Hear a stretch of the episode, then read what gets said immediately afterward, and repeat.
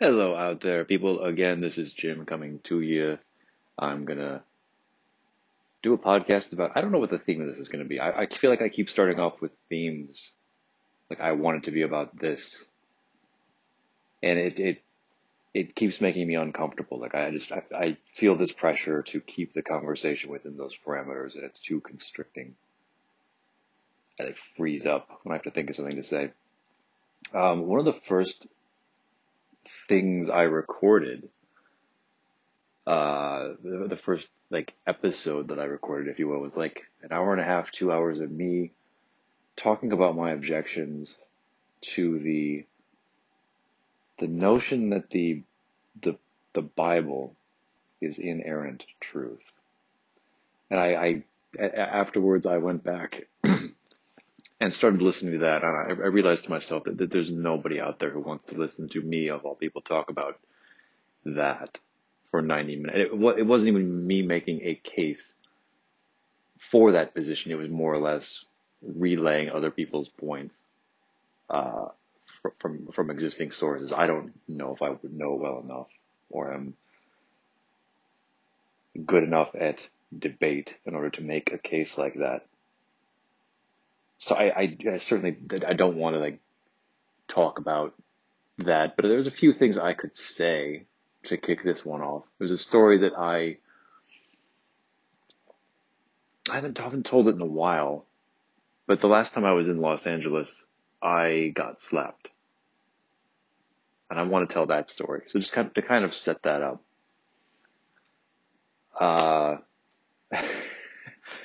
uh, so here, here here's the the thing. I, I, I a, a few years ago, I think it was early 2015, I got the sense that I was looking into self-help books. I was reading a lot of this, like how do I be a better person? How do I improve my personality? So really, I'm I'm consulting a lot of things, reading a lot of how do you be a better person sort of literature. How do you work on your character? You know, I, I really am trying to go deeper. Like that, that was the objection in Stephen Covey's like seven Seven Habits of Highly Effective People, which admittedly I haven't read, but the beginning of it he says the problem with stuff like Dale Carnegie is that it kind of just gives you tactics. It says, here's how you should act towards people. It's very, very easy to read it and kind of say, well, I could just act this way. I could just be insincere. And it kind of is a way of getting what I want. He says fundamentally, if you want to work on your character, work on your character. Like work on who you are. The actions will follow from that. Clean the inside of the cup and, you know, that that whole thing. Um, so I, it was around this like a lot of self help literature is like it, it, it, it, treads a very fine line if it, if it doesn't spill over directly into Christianity. Like there there are lots of Christian people writing books uh, that that sort of talk about here's how to be better. Like Norman Vincent Peale's The Power of Positive Thinking is probably the, the quintessential example from the 20th century. Uh, I remember reading a book when, when I was like about a year after that, I was studying psychology and I came across a book that was about something. I don't remember. It was, uh, I don't remember what the subject was. Some, some sort of dis, like read this book if you're feeling uh, anxious or something. And it was like the first five of the 10 chapters were talking about anxiety and it written by a psychologist and it very slowly segged into it's just slowly, bit by bit, started introducing Christian ideas and like you, you there, there's a father who loves you. I, remember, I think they're very, very sneaky. Like that was the embodiment of what I don't like about this concept. Like if, if you're going to write a religious book, go ahead and just write that. Call it out in the introduction. Don't don't try and sneak it in. Like, I feel like you have to like come at people from the side and be indirect. But you know, the, the truth of the matter is, uh, at the time, I, I kind of, back in the, when I was reading the self-help stuff, trying to, to, to improve myself, try to get better, try to get perspective on myself and figure out what it is to improve. Uh, I was, up till that point in my life, I had kind of just had Christianity in the back of my mind. I thought, okay, I'm not going to worry about it now. When I, when I was younger, I was like, I'm going to punt on this question and not address it till later. I'll, I'll figure it out at some point down the line. When I was young, I was like, you have to get a degree get out, build a career for yourself, find a life that you can live that you want to live. You know, get other things settled in your life. It seems like people tend to just sort of look for those answers later in life, closer to closer to the end. People seek out religion more. The spirituality sort of comes in the second half of life. I think it's more important then. And so I was like, well, I'd like to figure this out. I'd like to know for myself where I fall on this. It, it's the kind of thing like if it came up in conversation, I would just sort of dodge the issue. I would say something non-committal. If I'm talking to a Christian, I'm kind of like, well, yeah, probably. And if I'm talking to a non-believer, I'd be like, yeah, well, I'm, I'm not sure that's true. I, probably not. Just very, very waffly. Like I'm not taking a stand. Uh, which I, I, think is fine. People, I, people, I remember people getting kind of frustrated with me, like, why would you not have made that decision for yourself? And I was like, well, at least I have the, the, the presence of mind not to have made a decision. Like, I know that I don't know. I think that's, I'm not trying to pat myself on the back, but I think that that is a better position than just say I've, I've capriciously jumped to one conclusion or the other. But it, it, it's something that even, even in high school, when I was I, remember being in high school and kind of like reading Nietzsche, uh, just to kind of, because there's a whole bunch of stuff. Like you read Nietzsche, you just walk around with that book in your hand. It's kind of, you know, you're just, you, religious people are going to see that and be annoyed. It's the guy who said God is dead. I mean, what, what, what teenage boy wouldn't love to do that? What teenage boy isn't itching to just piss off the, you know, the people around him that are stuck up and uptight. Don't take yourself so seriously.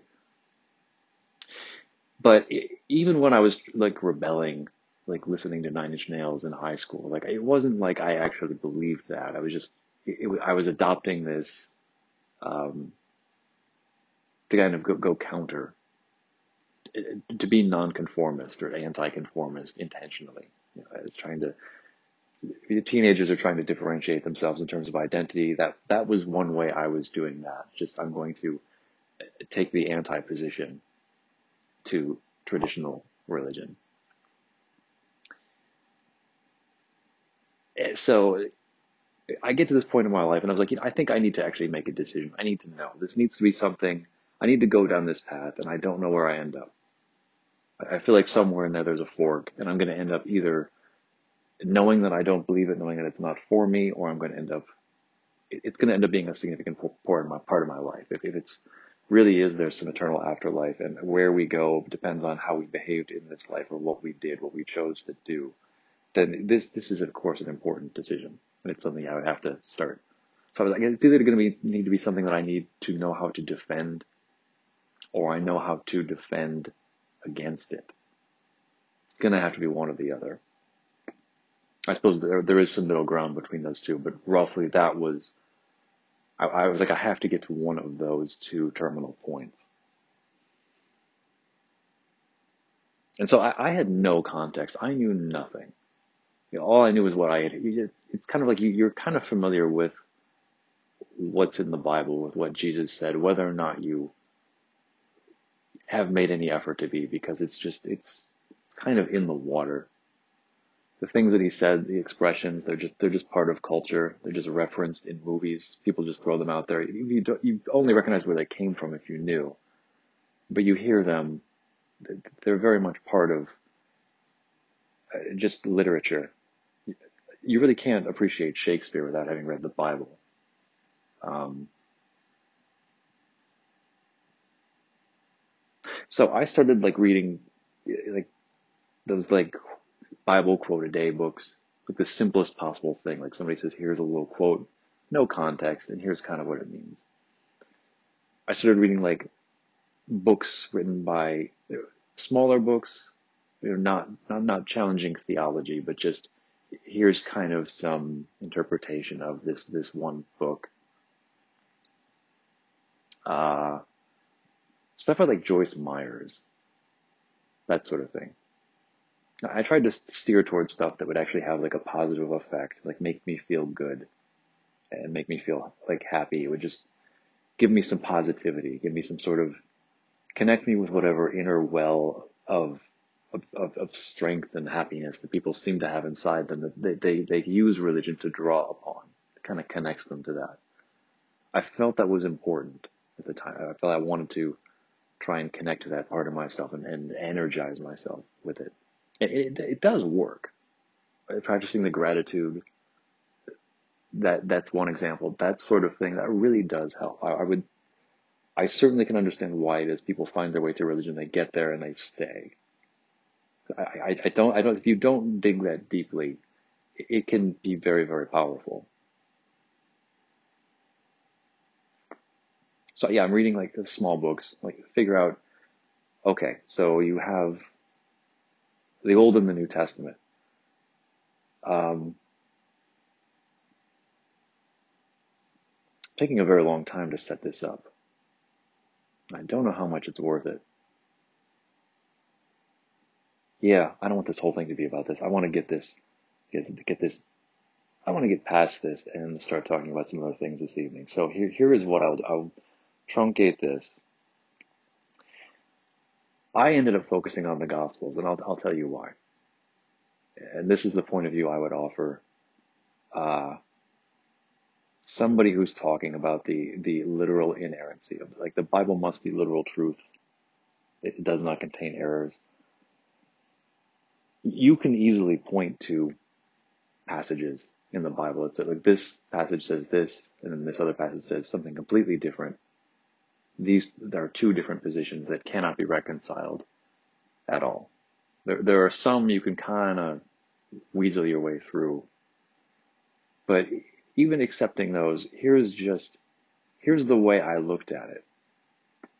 Okay, so if you accept that Jesus is the he is the son of God or God or some weird hybrid of the two, whatever you think this is, this is what early Christianity debated uh, so heavily. But you know he's more than a man and he's meant to be revered. He is the ideal. He is perfection, the person we are all supposed to emulate. Okay, so you start with that. You know that this Nazarene was born about 2,000 years ago. He, he lived to be 33. He was ended up on the wrong side of the Roman law for one reason or another and was crucified for sedition. And as the, as the story goes, he was dead for three days and then uh, rose from the dead, was resurrected, kind of hung around uh, Judea for a little while longer and then ascended into heaven. And that's the last anybody's seen of him. There's been a whole bunch of stuff that happened in the process. So you, you start with that as, okay, now, in case it isn't clear, I don't think this is literally true. However, let's grant that it's literally true. I'll start with that as I think that's true. And this is what I was attempting to do when I was attempting to be a Christian. Let's start with that as being the story, because if, if I don't misunderstand it, that is the story. I think I think what I just gave was a very faithful summary of the core narrative. Um, okay, so you start with that. So here's my question as I take apart the rest of the rest of the Bible. Um, so you have the four Gospels, which are about Jesus. It seems to be like his life from four different vantage points, like a movie that will show you the same events happening, but from different people's perspectives. And so I think these are what you need to focus on. I think these are what what is core. Uh, like if you're going to get at what his message was, if you accept that he is the Son of God, then he must be. You want to know what he said. He had a message for humanity. It came from God. It was meant to be given to us through him. The the key thing is to figure out what that message was. so, so the first question was, what was the message? Like, if we have the Gospels, what in there can we take to be accurate? Is it all accurate? That's that's partly my question. And there's there's many many levels at which this could possibly break down. Uh, and this this is what I was wondering. This is why I started looking into history. I wanted to know, okay, not only what is written in there, but under what circumstances were these written, and who were they written by? Because you can start with, okay, there was there, there was this this man who came down and gave us the message. Okay. So first of all, there's there is this translation from this comes from some metaphysical divine authority who's not part of our universe, the Father. And it, it's it's transmitted down and it has to be put into human language and then articulated by Jesus of Nazareth. Like what he what he means to teach us has to go through that. It has to it has to be put into human language and transmitted that way. And if you if you if you sort of buy the God moves in mysterious ways, like we cannot understand him, his ways are not our ways, then I think you're you're you're immediately losing something there. You're taking some message of perfection from a divine realm and it's being transduced into human language by somebody in human form. If you believe in the doctrine of original sin, if you believe in the fall, if you believe that man has a fallen nature and is fundamentally imperfect, then human language must be imperfect, and this, this you're losing something immediately. Words are not going to convey it for you. You're not going to get it. There's something lost there. Okay. Uh, so Jesus transmits this to the people that are listening. You know, initially to his 12 disciples, some other people that are following him. His following tends to grow. He spreads this message around, but he's, he's transmitting these things orally. So far as we know, he, he did not write anything in his life. He did not compose the Gospels. There's one passage in there in which he is writing in the dirt, uh, the woman taken in adultery. And it, that's we don't know what he wrote, and that's the only thing that we know of. So he, he's going around transmitting this orally, and okay, then he's crucified, and then the stories persist. As far as we know, historically, they're not written down for several decades. Uh, at least they're not written in the form of the Gospels we currently have for several decades. But the the Galilean peasants that Jesus was uh, associating with, they were more than likely speaking Aramaic. And so it, it doesn't seem like they were, the stories were immediately written down since they were written in Greek and the people he had following him were probably illiterate peasants. So I think there is this, at the very least, there is this risk that you have okay, Jesus transmits a message orally and it has to be received by other humans.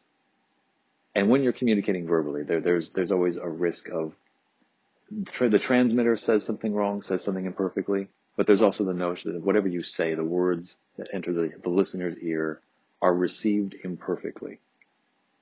They misunderstand the message. It gets encoded in their memory incorrectly. So I think right there you have a second you have a second potential for error. Something could go wrong. Again, man is imperfect. Men are hearing this message and keeping it in, in, in mind for some amount of time before they write it down. It's not clear to me how, how long it was before they wrote it down, but it seems like th- this was transmitted orally. These stories got passed around for a matter of years before anybody wrote them down. But so I think there is a, a time gap, whether or not they passed and whether or not the Gospels were written secondhand, third hand. Let's assume that they were written by their authors. I think there is some question as to whether or not Matthew actually wrote Matthew. Did Mark actually write Mark? And so on. But assuming that it actually was them, then they didn't write them down immediately. They're, they're taking something that they'd heard in the past and uh, again, transmitting it in language. And it wouldn't have been a word for word transcription. It would have been, they remembered it And then later they're going back and writing it down. And from what we know about memory now, human memory is, of course, incredibly infallible. Every time you pull something out of your memory banks, you are writing it back. You're changing it in some way. Like that, the, what you hear from neuroscientists is that every read is a write. You cannot read something from your brain, remember it without sort of changing it. You put it back and it gets mutated somehow. This is why we, we, we remember some place from our childhood. We go back and look at it. It looks completely different. We've thought about it over the years and it's just become something that it never actually was. So, all right, it gets written. So we have the, the four gospels written in, in Greek. And let's assume this happens very, very early on by people who knew Jesus directly. Then you have, these have to get transmitted uh, around, like these have to be copied. And so you don't have printing presses in, the, in these days. There are not a whole lot of people who are literate. And what you, what you get are basically scribes. You get people who, in order to copy these works, they have to sit down and copy them character by character. Many of them are illiterate, and they don't know what they're writing. They'll make they'll make errors.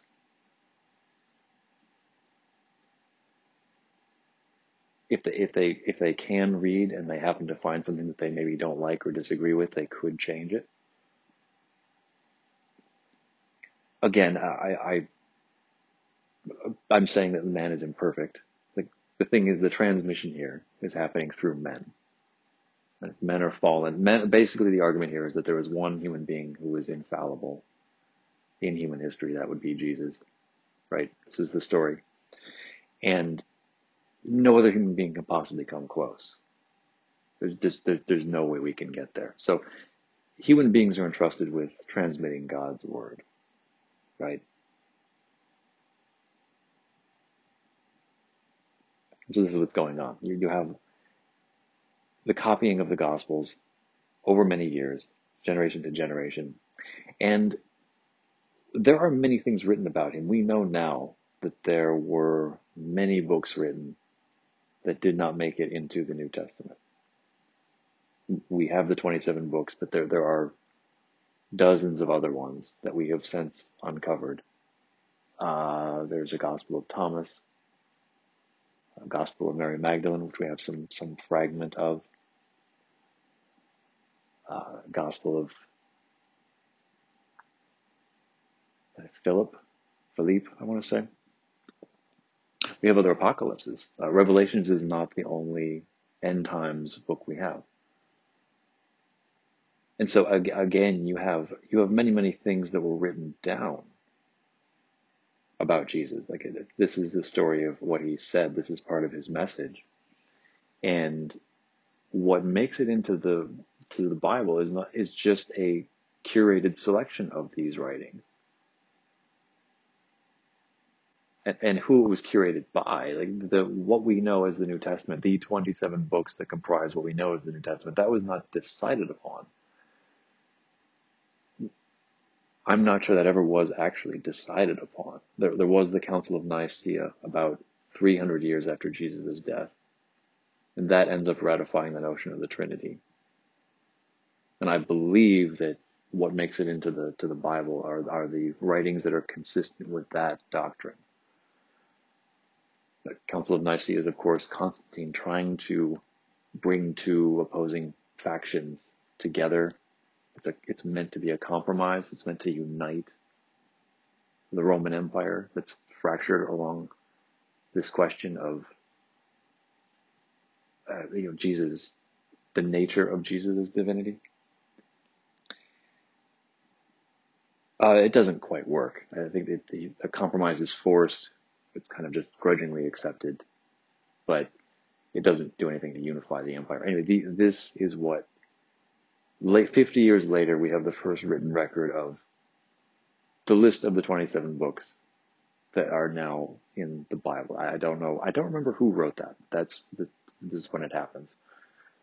So the notion that 300 years after Jesus' death, there's a council of men uh, led by somebody who's uh, the head of the Roman Empire, Constantine. They're going to figure out the correct interpretation of the divinity of Jesus. Okay. Again, you have the potential for error here. And how do we know that the, the correct writings were adopted? How do we know that a bad one didn't sneak in? And some of the correct ones or accurate ones, how do we know that those weren't omitted? These decisions were all made by men long after Jesus was gone. And so this was the way I approached the problem. I was like, okay, if you, if you want to be a good Christian, I'm trying to make some effort to sort this out. This, this is where I started. This was the process that was going through my head. Like you have, you have the story, you, there was some message from 2000 years ago. It's been transmitted generation upon generation in various ways by human beings who are incredibly fallible. How exactly were we supposed to get to the core of what was actually said? How, how can we know? What can we know? Is the question I had. This is the way I came at it from a very scientific kind of perspective, a historical, let's try and separate the wheat from the chaff.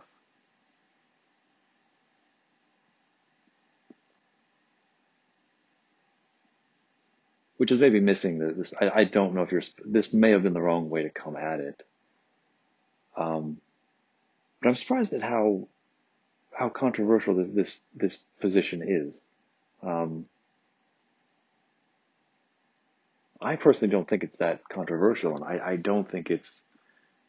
I, I think it is generally consistent with what people believe. I, I believe that okay, there is some truth we're supposed to get at this truth has been transmitted over a great amount of time to us, we should be careful about not making a mistake about what we're meant to believe.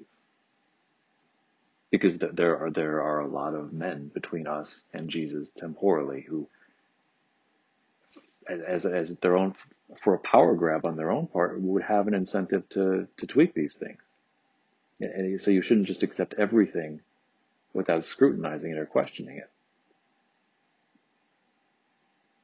So again, this is this is not to say that, that this means Christianity isn't true. I'm saying the the problem here is the the question of the literal truth of the Bible, the fact that it's inerrant, it contains no errors. If you tell me that there, there was this man from Galilee who was the Son of God who was crucified by the Romans and was resurrected three days later, that's actually very, very easy for me to accept. Or it's, it's, I don't believe that, but it's easier for me to accept that than to believe that what was written down about him was done so perfectly and it's been transmitted over 2,000 years of history to us without any errors whatsoever. Believing that this thing has come to us without any errors is a much bigger leap of faith than to believe that, that somebody rose from the dead in my mind, I have an easier time just okay, just hand wave, except the first one, sure. Yeah, some some guy came back to life in the olden times.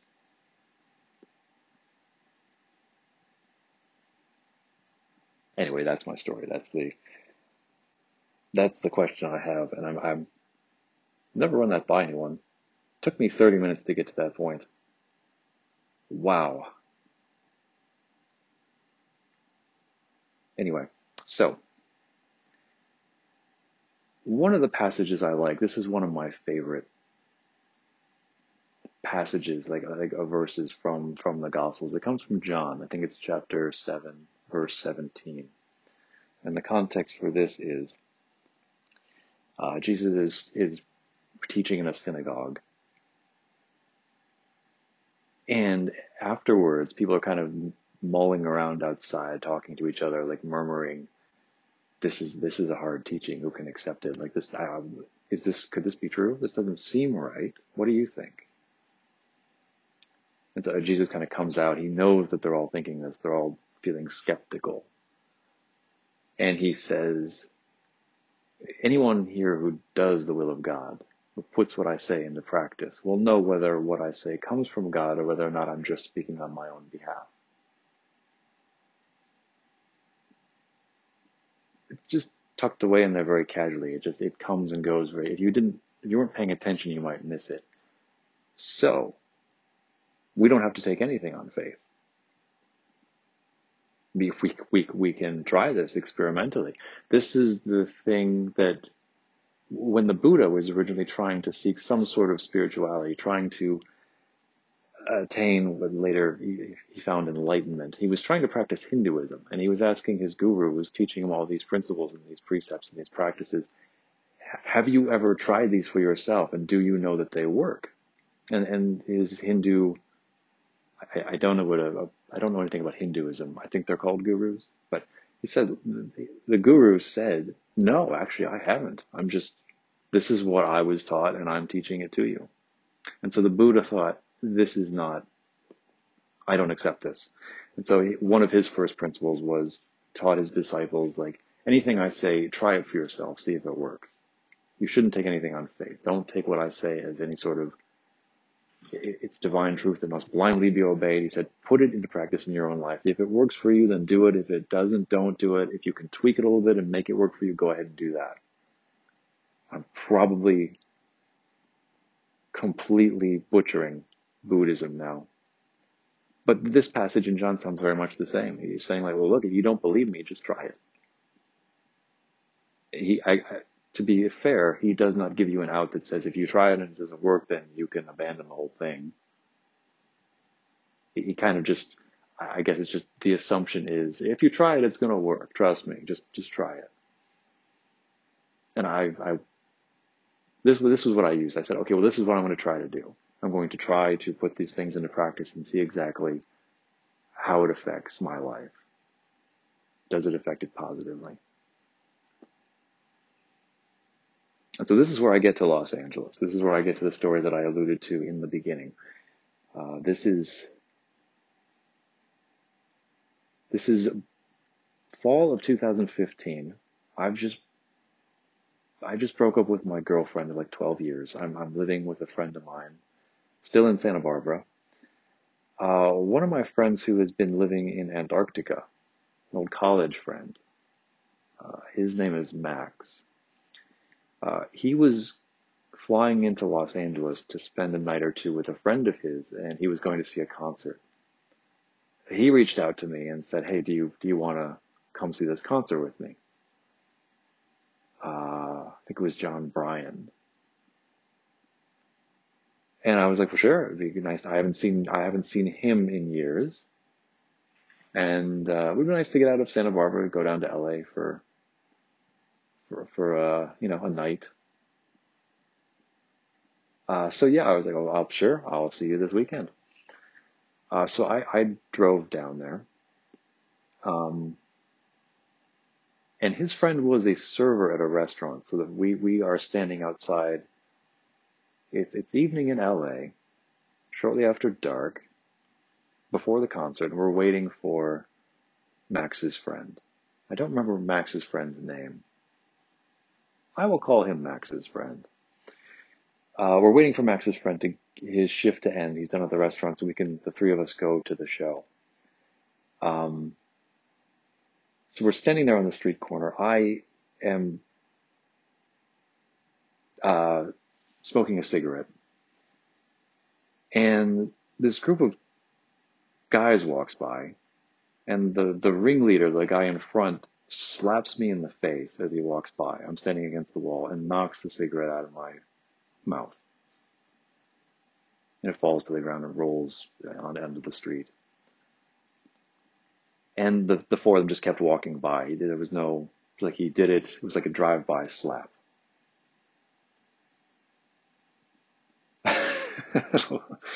it's it's kind of ridiculous on the surface of it. It's like like Austin Power. Who throws a shoe really?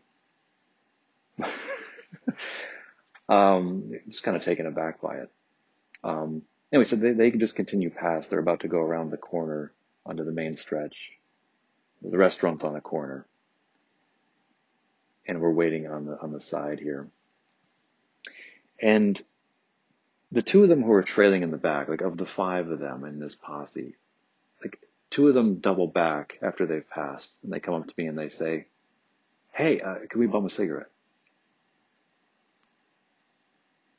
And of course I kind of squinted because I was like, the, the, the ringleader of your group just slapped me in the face.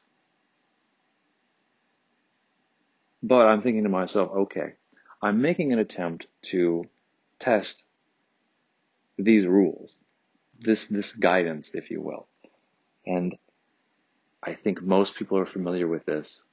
I don't remember where it is in there, but the, the, the notion is if someone strikes you on the cheek, offer the other, like turning the other cheek. Quite literally, this is now what I'm, I'm faced with. Okay, so I, I take my pack of cigarettes, open it up. I have two left in the pack. So I gave the two to these two guys. I gave one to each of them. They took them and, and scampered off back to their uh, their little group. Now, my friend Max got very, very uh, agitated by that. Max is looking at me like, "Why did you just give them your last two cigarettes?" Yeah, I was like, "They, they asked." He was like, "But the guy slapped you in the face. Why would you? Why, why would you do that?" And I, I, I, I said, "Well, forgive trying forgiveness. You know, I didn't go on at length. I know I wasn't, I wasn't going to be high and mighty and tell him what was really going on in my head, but I just was like, eh, you know, what would it really, what would it really count us? You know, how, what would we gain by like getting antagonistic? He, he was very, very, he seemed agitated by this, like almost visibly angry. Not just that I had been slapped, but that I had actually given my cigarettes away in any case, I, I had another pack, uh, so it, it wasn't that big of a deal. But really, really weird. Anyway, we ended up going to the the concert. Concert was good. I enjoyed the music. Uh, there, the only thing of note is that in in the restroom that evening, in during the intermission, I ran into the actor who plays He's the tall guy on Silicon Valley. I think he played Gabe in The Office. Uh, anyway, he was there. I didn't say anything to him. Uh, but after the show, me, Max, and Max's friend, and for the grammar sticklers out there among you, I'll rephrase. Max, Max's friend, and I are walking home later uh, down the street. Like we've we've left the theater and we're on the same street that roughly we've been on before. The restaurant's on this street. We're just a few blocks closer to home. And we we pass this this group of guys that are just kind of sitting against the, the leaning against the wall. I don't know if it was the same group of guys, the same four or five. I, I really didn't pay attention to them after they passed. I didn't, I barely paid attention to the faces of the guys who came back and bummed the cigarettes from me. But right, they're standing just in front of, just before we come to one of those, uh, I don't know what you call it. They put a, structure over the sidewalk. There's like a plank on the front. When a building is under construction, I'll put this up kind of a metal skeleton, a wooden plank on the front. You have to go under it. So it's it's pretty narrow. So I go on the outside. I'm like, I'm going to pass this on the street. I'm not going under this thing. Uh, one of the people in this group that's standing against the wall, uh, just before we enter this underpass, we go under this thing, uh, slaps my friend Max. And so Max kind of just keeps walking, keeps, and he just starts going walking underneath this thing. I'm kind of alongside him on the outside, like on the sidewalk, closest to the street. He's closer to the building. And he's kind of like he doesn't stop and turn around and, and get angry right away. He kind of keeps walking and he's, he's trying to figure out how to react. And, and somebody calls after him and asks a question. And, and at this point, he turns around and he says, Why did you slap me? And then one of, one of the friends of this guy who, who asked the question steps up and says, Hey, my friend just asked you a question. You know, why don't you answer it? No disrespect. And you know, my Max is just he's see him, he's fuming. He's like, "Why did you slap me? You have no reason to slap me. What what the hell was that for?" He's understandably getting angry, and this is this is just escalating. They're kind of like, "We asked you a question, you didn't answer it." He's like, "Well, I don't owe you an answer. You just slapped me." But this is becoming more and more heated. Yeah, at this point, I, I don't know where Max's friend is. I've, I've become aware that he's he's missing, but I'm very focused on this heated exchange which is happening, and Max and his the person who's confronting him, they barely seem like they're aware of me. I'm just kind of standing here watching this. I'm not even sure that they're aware that we're together. But anyway, the guy who slapped Max is, is now in his face and he's, he's just like slapping Max. And Max is just like trying not to strike back. He, he's, he's like one of the best dudes I've ever known. He's the most non-violent guy. I guess, I guess I've seen him do things. Um, but he, he's not a fighter. There's, he's a very, very peaceful guy definitely close, closest thing to a hippie, but not actually being a hippie. Um, great guy. But so he, he's, he's getting angry. He's obviously frustrated because this guy is, is slapping him. And they're trying to make it out like he's a bad guy because he's not answering their question. And I'm watching this and I'm trying to think, okay, what do I do now? Like that this is not going anywhere good. I, I don't think I can step in and step between them and say, hey, hey, hey, let's just cool off. Like, I feel like trying to diffuse the situation that way is not going to do it. Just have a gut sense of that. Stepping in and escalating the conflict on behalf of Max also doesn't seem like it's quite the right move. And if it is, I have to figure out how to do it. So as this is racing through my head, as I'm trying to figure out how do you how do you move past this? What, what exactly? What what is my next move? I feel something hit me in the face. Now I thought somebody had thrown something at me. Uh, but I felt it hit me in the face. It struck me and it, it fell down off of my face. And I had my hands up, like kind of a defensive stance, like I'm ready for action. And the thing fell onto my wrist, and it was a watch it, it was like somebody's watch had had hit me in the face and fell down onto my wrist and landed as though it was now latched onto my wrist. Like it landed just perfectly, so it looked like I was wearing it, but it wasn't clasped. I just kind of looked at it numbly, and I looked up and I realized the guy who was slapping Max, this this fellow was up in his face. His watch just came undone, flew off, and hit me in the face while he was slapping Max.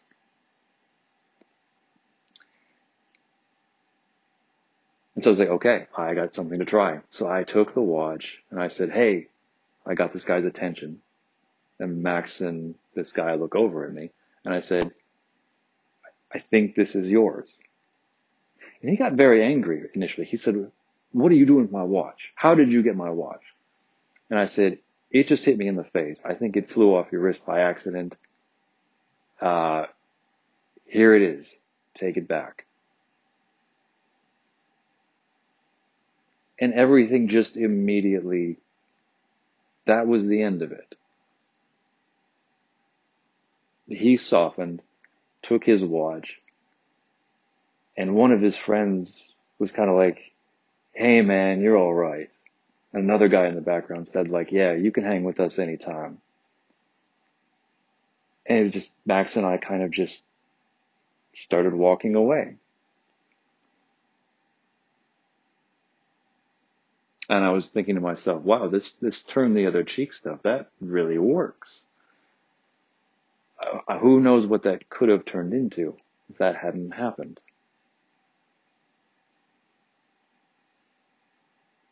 But who, who slaps somebody really? Who does that?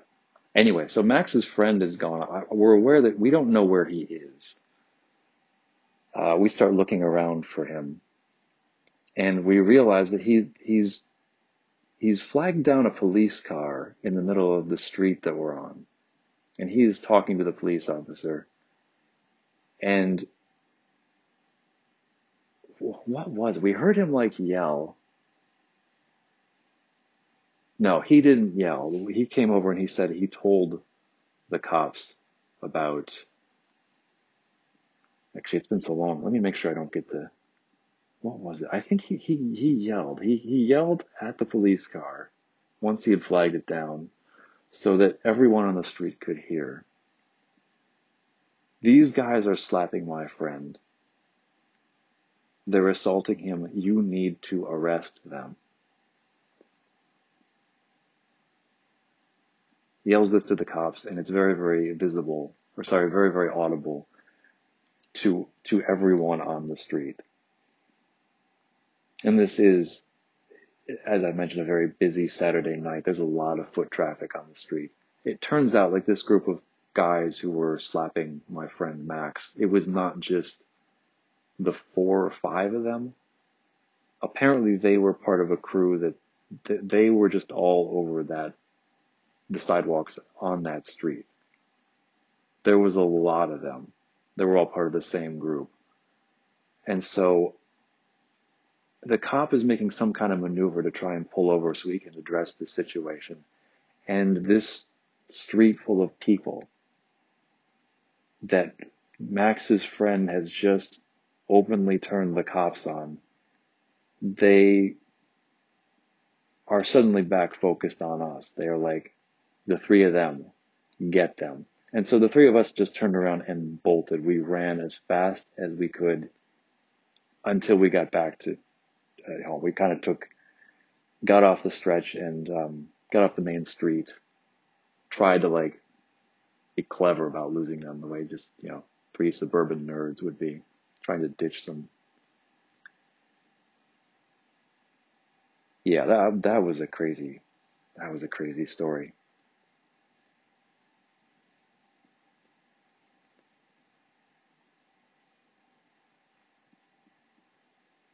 I have a friend who really liked that story. Like I, when I came back to Santa Barbara after that, I told him that story, and he thought that was the funniest thing.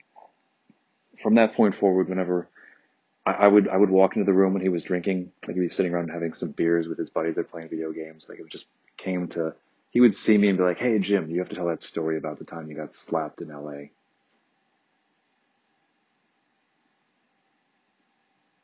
Anyway, yeah. So turn the other cheek that uh, that stuff works. And yet, do not think I came to bring peace on earth. I did not come to bring peace on earth, but a sword. And so on.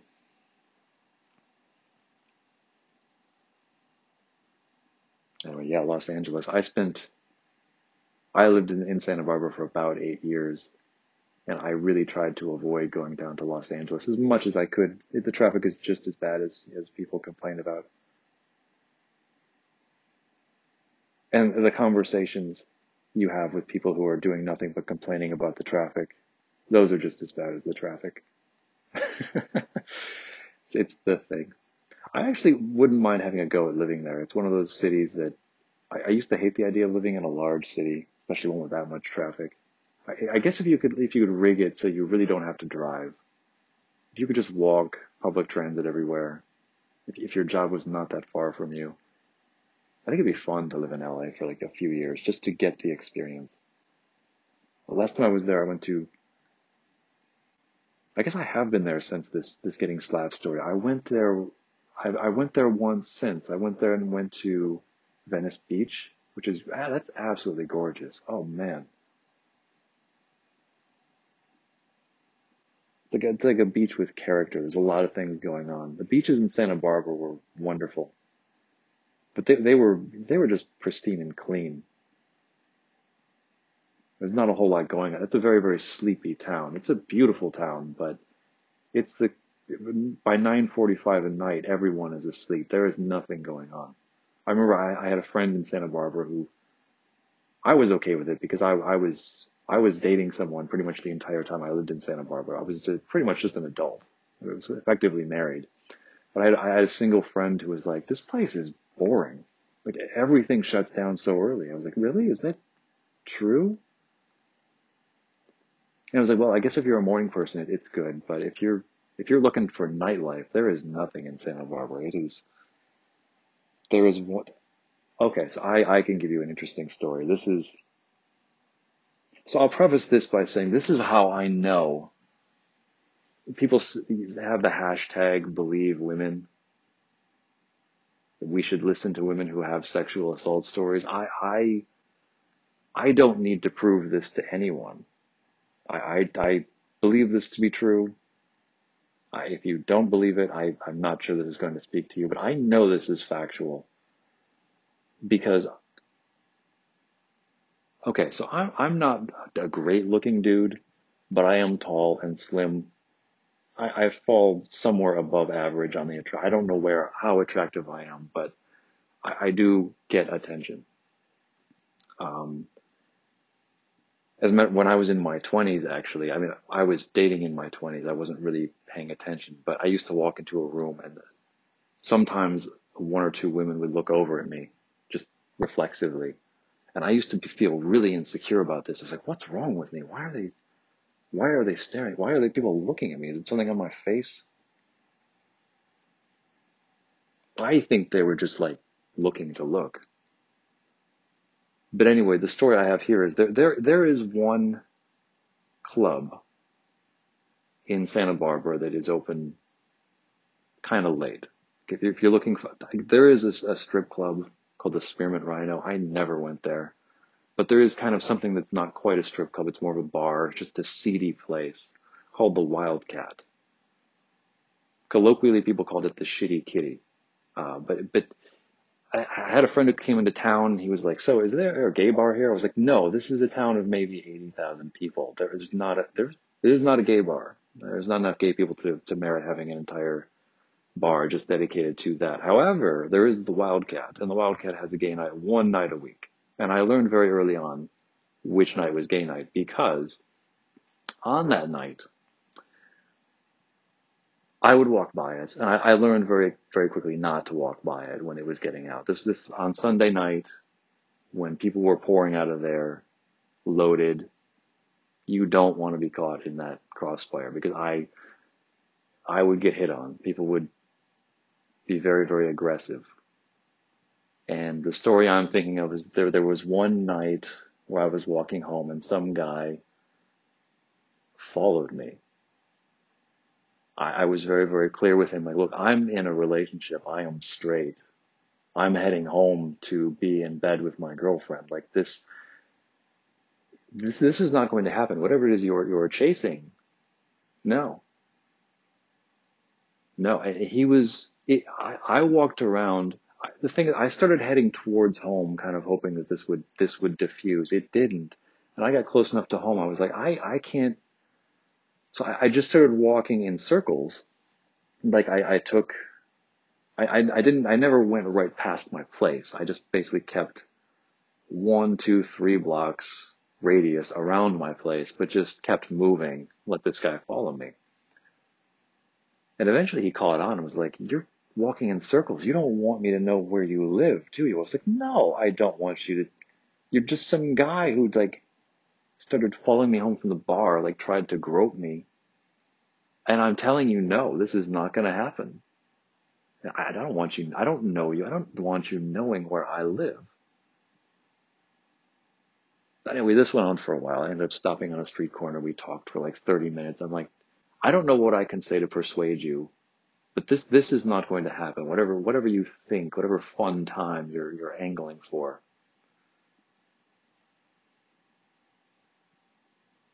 And I, that, that was the Sunday night. The next day, the next Monday, I was going to start like the last job I had in Santa Barbara.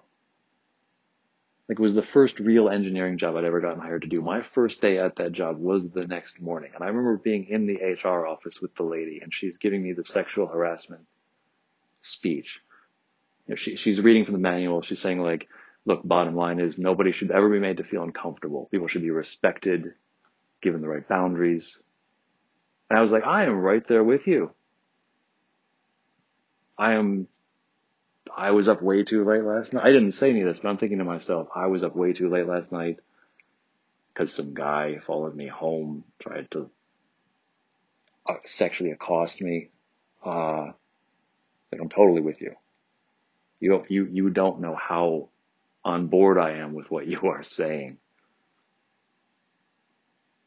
So anyway, this is how I, this has never happened. Like there's never been a woman who's done this. I've had women hit on me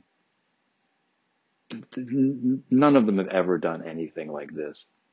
And I certainly wouldn't, I don't believe it's like this happened because this guy was gay.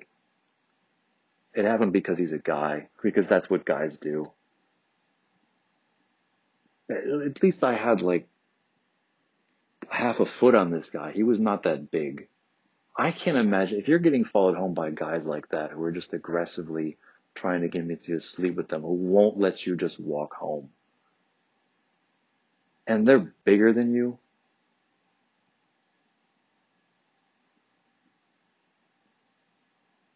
I, I've thought about this too. I was like, what if, what if I was a, like if I woke up tomorrow and I was a woman? I'm like a foot shorter. I'm very petite, something. Make up a fantasy. If if I went out into the world, there would be people wolf whistling at me like guys like hitting on me, thinking that if I looked at them, it, means that I'm interested and that they're somehow entitled to some attention from me. That I, I know guys think this. I find it, I find it contemptible. I, I think it might be biological, but really, I think we can be better as people. I don't think there's any need for it. I think you can still get your rocks off without being this way. I assume. But but if, if I woke up in that predicament, if that was suddenly my reality, I don't think I would leave my place. I would not go out into public for I don't know how long. I would be I would just be scared. I'd have to I'd have to like get used to it and really work up the nerve to go out in a world full of men who would be looking at me that way and like wanting to overpower me just because of some carnal gut instinct. I, I just have to draw. I, I don't know what it's like. I can't actually say from experience what it's like. That's the point. I, I don't know how bad it actually is. There's no way I can know how bad it actually is, but it, but I do remember this situation where there's some guy following me home who will not let up. And I, I think if he if he had had the ability to, he may have overpowered me. Like, look, this is going to happen. He was very very insistent. I, don't know, two hours, two and a half hours of just. Uh, anyway, so yeah, that's that's Santa Barbara. There's one there's one very seedy bar slash nightclub.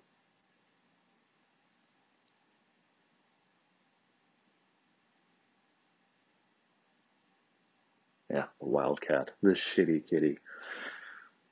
I'll tell you, man.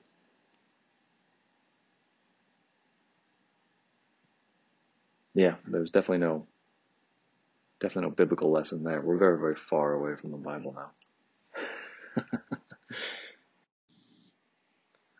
Uh, so the pandemic.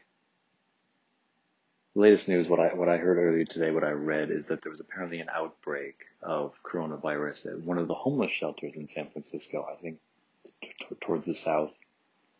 There have been very very few cases. It, it's been a month, at least a month since the first one was reported, and I think we've gotten up to 500 cases. Like it's been progressing very very slowly. Whatever we're doing is is working. It's being it's very very effective. It, it sounds like there were 100 new cases that were found in the last day or two at, at this one location. And I, I've heard that things are very, very bad in, in the Tenderloin. The Tenderloin is, I, I remember walking through the Tenderloin. I was talking to my mom on the phone. I was like, hey, mom, you know, I happen to be walking through the one part of San Francisco that if I'm going to get stabbed, it's going to happen here. That is perhaps overstating it. It's probably, probably, probably shouldn't have said that to my mom. Mom, if you're listening, sorry. But that, that is the seedy part. That is where you have people openly doing drugs. You have people, people just homeless on the street everywhere. There are tents. Like people, the, the entire place just smells like urine. Like it's not a good part of, but the bad parts of San Francisco, most of it is concentrated there. You have like South San Francisco and there are industrial parts of there where you have scrap, you know, automobile scrap yards, that sort of thing. This is the one part of the city that's just, it seems like all the bad stuff is just concentrated there. It's just the nucleus of, of urban decay. Like all the worst elements of human behavior. I was reading about this. This is apparently, this is a bad situation.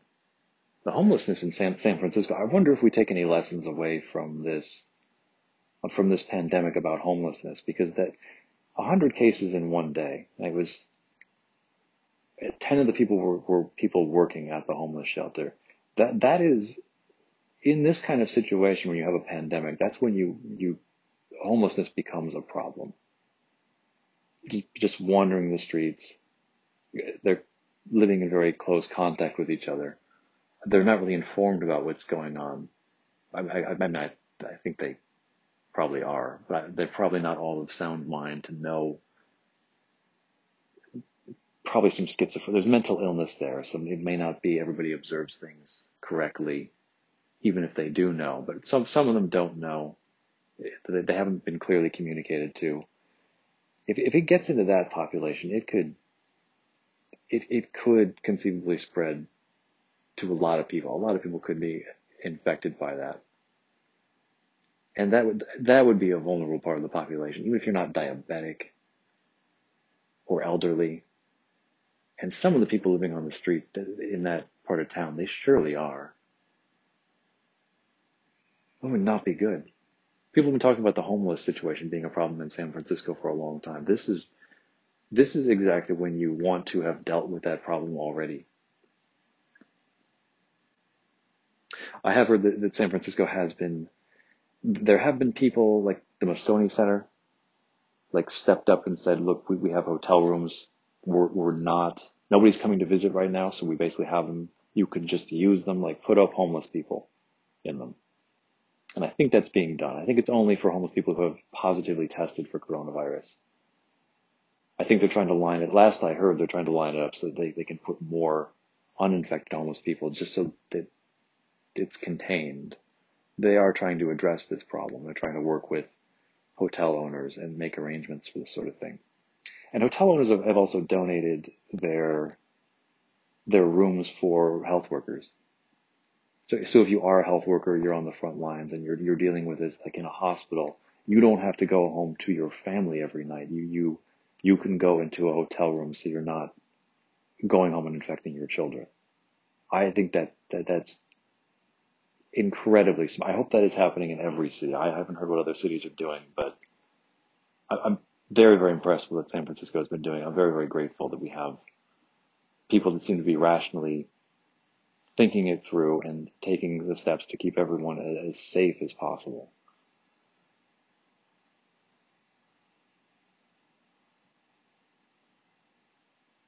Yeah.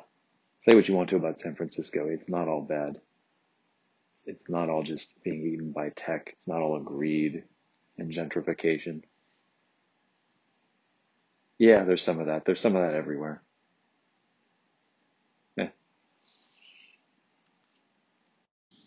I was talking about this before in an earlier, an earlier point, but I, I, I like the fact that there there seem to be some trades that are making a comeback. Like I use the example of Budweiser. Originally, Budweiser was just like some people brewing beer, and it kind of grew into this national brand, this international brand. And it, at some point it just morphs into this, maybe you have some, some specialized chemists working at the headquarters. Like, how do we put lime into this stuff? But for the most part, if you're working for Budweiser, you're basically just some factory worker. You're blue collar, you're hauling grain around the floor. It becomes this large scale industrial process. Not a whole lot to that. And, but there's a lot of industries like that where you have like something that is a commodity that is being produced by a few major companies and people are figuring out how to open up independent stores and shops like microbreweries, like like make take something that is generally standardized and commoditized and like make it special. Like make be a home brewer, you know, and open a microbrewery and be an artisanal craft brewer or an artisanal craft roaster or a butcher. You know, younger people are embracing this as a matter of pride. It's not just some menial job you could get. It is something you can put a very unique spin on and charge a premium for doing so and it's it's kind of, I like the idea of being able to do that. I'm not sure what venue I would enter. I feel like that used to be more common though. Like things have kind of consolidated into large organizations that control any industry. Like the the idea of being a cobbler. I don't know if I would like that in particular, but just as an example, if if I had a little, if I could have a little shop somewhere, and my job is to fix people's shoes, and I just know the people in that community and they, they show up and say, Hey, you know, here are my, my shoes broke. I'm not just going to throw them away and get a new pair. I'd like you to fix these and I've got to, I've got to do what the cobbler does and uh, fix the shoes. I'm kind of like building rapport with the people that I'm, I'm fixing their shoes. And it's just, I'm part of the community for a long time. It's just, it's just what I do and there's no there's no like intention on my part of you know i hire other cobblers and i figure out how to open up other shoe stores in other cities. Like i figure out how to scale this operation. It's no i'm just going to do the one thing exceptionally well in the one place. And that's that's just what i'm going to do. That seems to have declined. And there i think a lot of things wouldn't come back like that. Like uh, why would anybody go pay a lot of money for a nice pair of shoes, and then when that pair of shoes breaks, why would you not just replace them? Shoes are not really made to be fixed, for example. I also cited the example of a bookstore. Like any like any average book that you're getting from a manufacturer or some publisher, it's going to be the same if you go online or to a big box store like Barnes and Noble or if you go to an independent bookstore, it's effectively the same thing you're getting at the same price. It's actually cheaper online.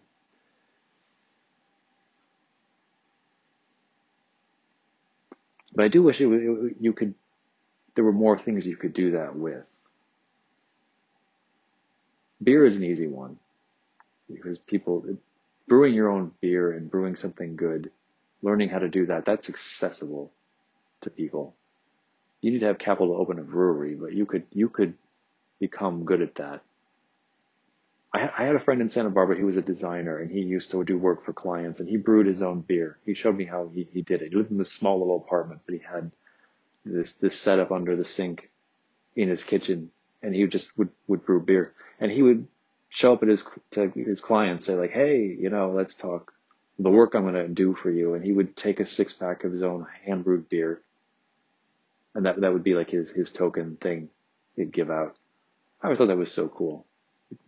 In terms of like something you're going to make yourself. I had a coworker that used to make uh, cupcakes, and all these gluten-free treats, and she would bring them, and they're absolutely delicious. I, I hope she opens up a cupcake store. She always talked about opening up a bakery and making like a gluten-free bakery and making a, uh, a business out of it. Yeah. I'm too practical. It doesn't scale. You think about a business where you're, you're producing a product or offering a service. Immediately my mind goes to, well, you can't, you can't scale that. Typical software guy. I'm always thinking like, okay, so if you, if you write a piece of software, you can, you can sell it to as many people as you can have, as you can sell it to, who find it useful and who are willing to pay for it and software is something people need on a recurring basis. If you manage to build the right thing, generate the right business model, offer the right value. It almost feels pathological. It's like I, it's been so long since I even sat down and said, would I enjoy opening up a shoe shop? Just a priori, I know I dismissed the idea.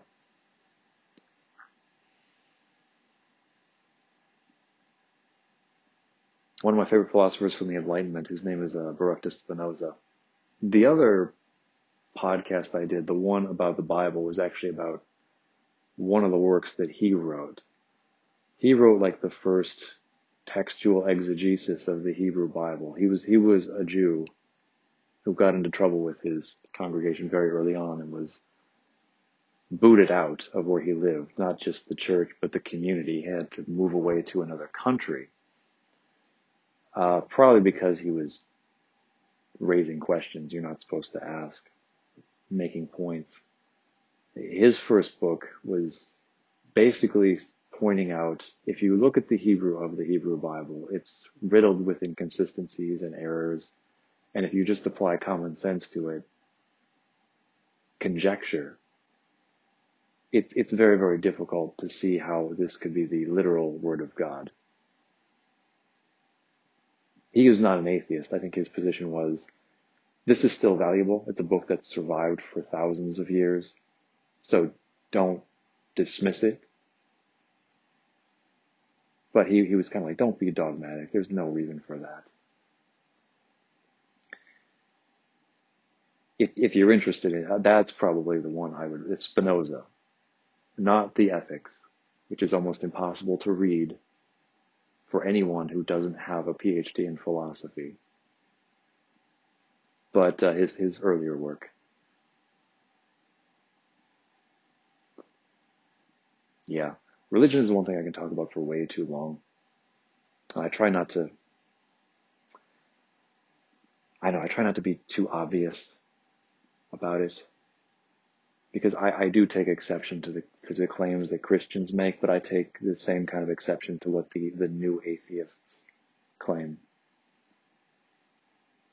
I think if I had to pick a side, I would pick, I would side with Richard Dawkins against somebody who's fundamentally religious, but it, it, I, I wouldn't fall neatly into either camp. I certainly don't use either label to describe myself. It Seems like the, the debate was the same back in the in the days of the ancient Greeks. It's it's interesting. People know about Democritus, who was the original atomist. He, he devised the theory of atoms. Uh, the notion that like matter is at, at its base composed of small indivisible units that are assembled together. And there's there's empty space between them, between objects. Epicurus, most of whose work hasn't survived, largely because he was he was like Democritus, a materialist. I think a lot of what he wrote would have been directly in contradiction to what theologians were preaching. Uh, it would have been contrary to what Plato and Aristotle would have written he he believed in the atomic theory, and we have some sense of what he wrote because we have some fragments that other people quoted, and we do have Lucretius's. He was a Roman poet, Lucretius, The Nature of Things, which makes heavy reference to the writings of Epicurus. But Epicurus believed in the atomic theory. He believed that there were atoms, and he believed that they were basically falling through space, but there were there was a random wiggle to them like they would oscillate at random times, like they would zip back and forth laterally in a, in a chaotic, random way. And this is how they ended up bundling together, like they would collide with each other and form clumps, and this is how the worlds were formed, the things we see in the sky. The sky. I, don't, I don't know if he believed that the stars were far away clumps of, of stuff, but he believed matter came together like that, which is interesting because that, that kind of anticipates quantum theory, like the notion that there is a randomness at the, at the most basic level, the subatomic level, like there's there's an indeterminacy about exactly where an electron is. You have uh, you have an indeterminate, like a probability cloud surrounding the center. You don't know where it is until you measure it.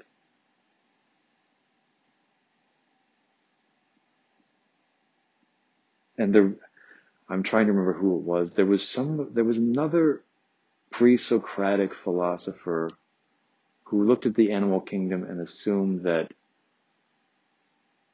so nature or the gods, I don't remember what his origin story was, but they created many different variations of things.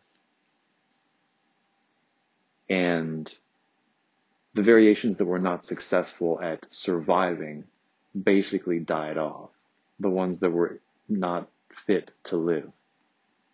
If you had a human being with two heads, or a horse with too many legs, like there were generally a, initially there were a bunch of forms that were ill adapted and they died off. And what we see are the well adapted uh, versions of things, the ones that are, are best adapted to their environment.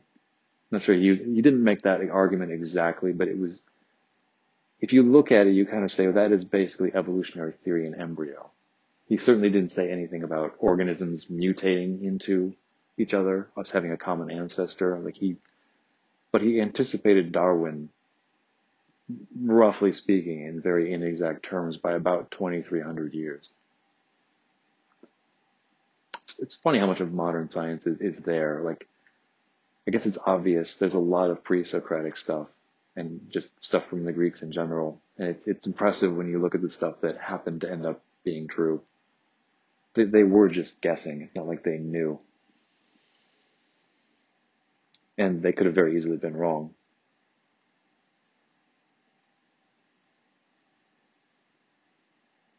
Yeah, but funny that you start with you start with nothing. You just try and figure we, we have to understand how this all works. What is matter made of?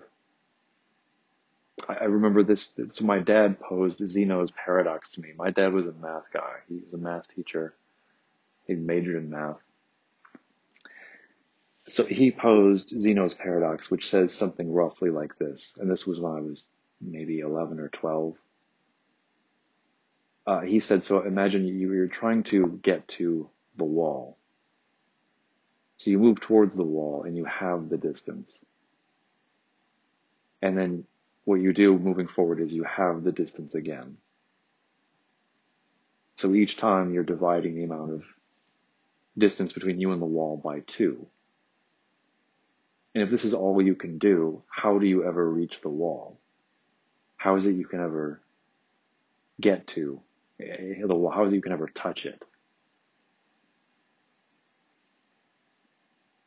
he was, he, he was like posing this to me like, what is a 12 year old going to do with this? I didn't even have to think about it. I was like, you just overshoot the wall if all you can do is halve the distance, just pretend you're trying to reach a place that is twice as far away from you as the wall, and you'll hit the wall and route to it. He seemed very, very amused by that answer. Like that, that's that's just so patently obvious.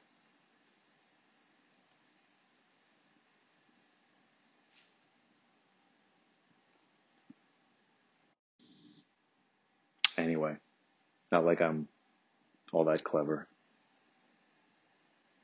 as long as we're on the subject of old Greek philosophy, I, I have been, in the last few years, I've been reading the work of the Stoics. And they, the Stoicism seems to be getting a lot of attention. I've seen books about it. There's a very popular book by Ryan Holiday. I think he has a few of them, but they cover the Stoic philosophy. And, the Stoic philosophy would be Epictetus, Marcus Aurelius, Uh, Seneca. It was a school originally founded by Zeno. Not the same Zeno of Zeno's paradox. This was actually a different Zeno. But Zeno was, I think, the original guy who came up with the notion of Stoicism. And people have, people have been turning to it as kind of like, okay, they've become disillusioned with Christianity. They can't believe it anymore. And they're looking for some sort of value system or, or guidance for how to live, how to live your life. And to, to be honest, this is a very effective system. I, I think if you're talking mental health right now, this is obviously a crazy moment to be living through, like what's going on right now. And I, I, I hope that people are finding coping mechanisms that work for them. Um, I, I, have I've heard that calls to suicide hotlines in San Francisco are up are something like 30% since this started. I think the pressure is probably getting to some people. But anyway, the, the guy who invented cognitive therapy, which is one of the precursors to cognitive behavioral therapy, uh, is a guy named by the name of Aaron Beck, and he was trying to treat depression. And he was he was interested in the notion of okay, you have obviously you have emotions, negative or positive, that influence thought. His question was, could you go the other way? His question was, could you have thoughts influence emotions. So if you teach people how to control their thoughts, would it positively influence their emotions? And he mentioned he got this idea directly from the Stoics, from Epictetus and Aurelius. This was very much their idea. You should control what you think, guard your reaction to things. Shakespeare said there's nothing either good or bad, but thinking makes it so. This was originally concisely stated by Epictetus very well. Just it, it's it's not the thing that happens to you that's that disturbs you. It is your reaction to it, your interpretation of it. So perception is not reality. If you can control your perception of reality, you can control your reaction to your perception. There's this thing that stands between you and your reaction to the outside world. Learn how to control that. Be mindful of that. It's a very, very good system. If it's, you want to read philosophy instead of trying to wade through a bunch of psychology books by people telling you how to cope with depression. Um, I can't say I've read very much of that. But if you read the philosophy of the Stoics. Um, it's it's very very good. It offers good advice. Um, it managed to survive, I think, because there are passages in there in which they're talking about the gods. They they very much believed in the um, the, the, Greek pantheon. They talk about Zeus. They they make references to you know Greek mythology and those stories. They're using those as a reference point. The way, you know, self-help authors would use uh, Christianity as kind of a reference point. Like, for example, you know, we draw upon this story to, to illustrate the point. But, you know, it's basically like if the God's will, it must be good. Like, just accept that some things are going to happen outside of your control and that there's an overall purpose to it. In terms of like religious in, like leanings inside of Epictetus and Aurelius. That was basically it. Like there, everything happens for a reason. And the reason has something to do with the will of the gods. And there's a good plan, a broad one. We just can't know what that is. Just accept that that's everything that happens is for the best overall. Try not to worry about it. Much easier said than done, but it is a good way of calming your anxious mind. And it's very, very easy to read too. I, I, I tell people about this like they're, they're the Stoics for the ancient Greek philosophy, and I think people imagine Aristotle and Plato. I have so much trouble reading that stuff. I, I do actually enjoy, in some perverse sick way reading like stuff like Plato and Aristotle, but it is hard. It is difficult. It's hard to know what they mean. And even if you do uh, unscramble the meaning, it's like, well, how, how does that apply to me? That can't possibly be a real suggestion. A lot to dig through. The thing about Epictetus his discourses and his handbook for living. And Aurelius has one called it's the Confessions is his seminal work. It's his only work that we have. that stuff is actually very, very easy to read. I, I was having dinner with a friend of mine and she was visiting from out of town and I gave her a copy of Epictetus's uh, Handbook for Living. And she opened it up and there, there was just like one sentence on one of the pages. Uh, that was all it was. It's just very, very short little bursts of advice is the format of this book. And she read it and she was like, that, that sounds like it could have been written like this year. Somebody could have written that now. She was like, is this accurately translated? Is this like a, a a, like a, a, quotations book. I was like, no, that's just, this, this is what it is. It's very little bits of philosophy that even though they were written close to 2000 years ago, they're still remarkably applicable. They, they still have relevancy today. So it's not as though you have to wade through a bunch of really esoteric Greek ideas. It's not like Socrates is arguing endlessly with some some person and maybe maybe you hope within 50 pages they'll they'll finally reach a point it's it's actually very accessible readable stuff and it's very easy to just take the simplicity of the meaning for what it is and say you know that's good advice let me let me reflect on that maybe it's not as complicated maybe i'm overthinking what is whatever is bothering me I think there's value in that. I think simplicity is definitely underrated. I think that we overlook the obvious too easily. It's, too easy to look at something that's obvious and say, well, of course I know that. And you start taking it for granted that good advice is good advice. You start becoming blind to it and you stop following it. That's my problem. I get inured to it. It's like getting in a hot tub and just getting used to it. Really got to force yourself to pay attention to, to, to good advice. If you know it's true, make sure that you know it's true. Anyway, I guess I can wrap this one up. I'm getting up on uh, 90 minutes. These things are much longer than I intend them to be. I sit down, I'm like, maybe I should keep this one to 30 minutes and just cut it off. But for some reason, it just, I go until my, my microphone and headphones, just the battery wears down. I have to recharge it. I'm trying to figure out how useful this is. It felt very therapeutic the first day or two that I sat down and started just dictating these thoughts into my phone. Not, I'm not putting all of them online. There's some I'm keeping just for myself. But getting these out, it felt really good the last couple days. Today, it, it, it's starting to feel like this is just something I'm doing to to waste time. Like I'm starting to like fall back into the funk that originally got me trying new things and it ended up with me doing this.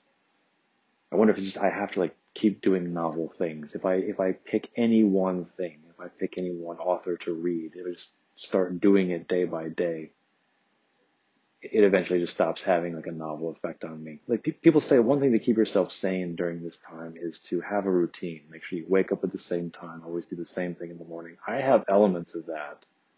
Like I always make my coffee. I'm always, there are things that I do that kind of structure the day, but I feel like in broad strokes, I need the opposite. I need to like not do the same thing every day. I can't sit at my desk working at the computer for five days and then take two days off. And like maybe I do work on the computer one day. Then I go outside and walk on my patio for another day, listen to an audiobook or a podcast, and just sit back and watch some TV on another day. Maybe read a book out outside on in a chair the next day or mix up these elements from day to day. I, feel like just doing the same thing over and over again, it, it eventually loses its effect on me.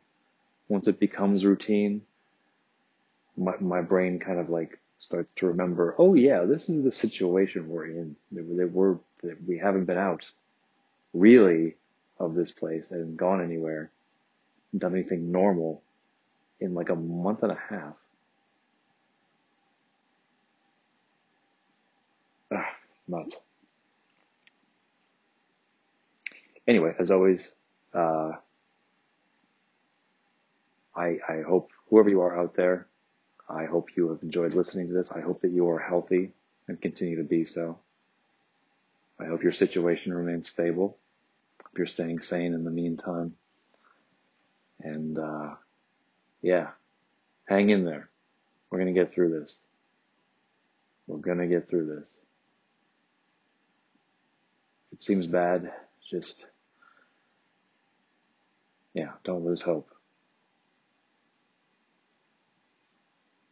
I am really terrible at giving motivational speeches. I will just say, stay well, be excellent to each other. This is Jim signing off. Cheers.